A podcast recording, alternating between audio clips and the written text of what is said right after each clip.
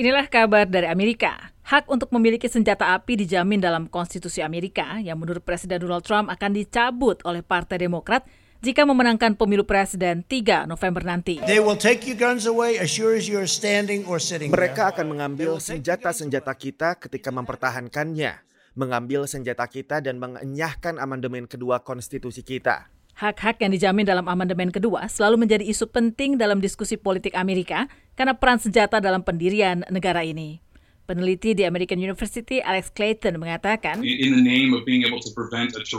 demi mencegah terbentuknya pemerintahan tirani, jadi ada keinginan untuk memiliki perlindungan itu setiap saat, dan hal itu mendasari dan ada di seluruh lapisan masyarakat Amerika. Para aktivis hak kepemilikan senjata api disorot pada malam pertama Konvensi Nasional Partai Republik ketika sepasang suami istri yang juga pengacara, Mark and Patricia McCloskey, bicara. Pasangan ini menjadi terkenal di media sosial setelah menodongkan senjata api ke arah demonstran Black Lives Matter di depan rumah mereka Juni lalu. President Trump will defend the God-given right of every American to protect their homes, Presiden Trump akan membela hak yang dianugerahkan Tuhan pada setiap warga Amerika untuk melindungi rumah dan keluarga mereka. Para pendukung hak kepemilikan senjata api menilai pembatasan kepemilikan senjata api bukan jawaban.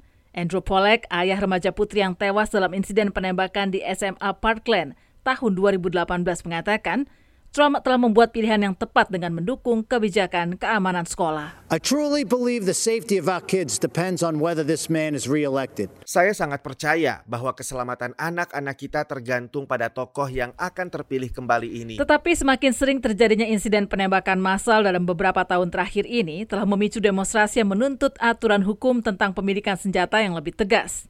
Ini merupakan isu yang mendorong konsensus kuat dan disorot dalam Konvensi Nasional Partai Demokrat pekan lalu. Kembali Alex Clayton. Focusing on on on on the gun violence reduction policies uh, memusatkan perhatian pada kebijakan untuk menekan kekerasan senjata api merupakan hal yang dapat menyatukan hampir semua orang di Partai Demokrat jadi cukup masuk akal untuk memusatkan perhatian pada hal itu dibanding hal-hal yang lebih menantang. Jika terpilih dalam Pilpres, mantan Wakil Presiden Joe Biden mengatakan akan memperlakukan pemeriksaan latar belakang yang universal, mengeluarkan larangan kepemilikan senjata serbu, dan mendorong red flag laws atau undang-undang yang melarang kepemilikan senjata api bagi mereka yang dinilai beresiko bagi dirinya sendiri dan orang lain. Ini merupakan reformasi yang penting, ujar mantan anggota Kongres Gabby Giffords yang luka parah dalam insiden penembakan 9 tahun lalu. We can let the shooting continue or we can act. Kita dapat membiarkan insiden penembakan senjata terus terjadi atau bertindak. Kita dapat melindungi keluarga dan masa depan kita. Kita dapat memberikan suara.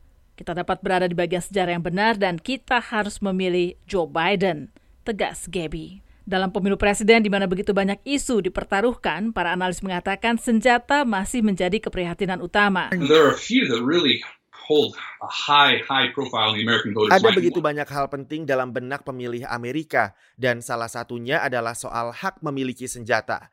Jadi ada begitu banyak isu yang membayangi ketika pemilih datang ke TPS dan memilih kandidat yang sesuai dengan isu tersebut. Menurut survei Pew Research bulan ini, 55% persen pemilih terdaftar mengatakan kebijakan tentang senjata api akan menjadi hal yang sangat penting dalam Pilpres 3 November nanti.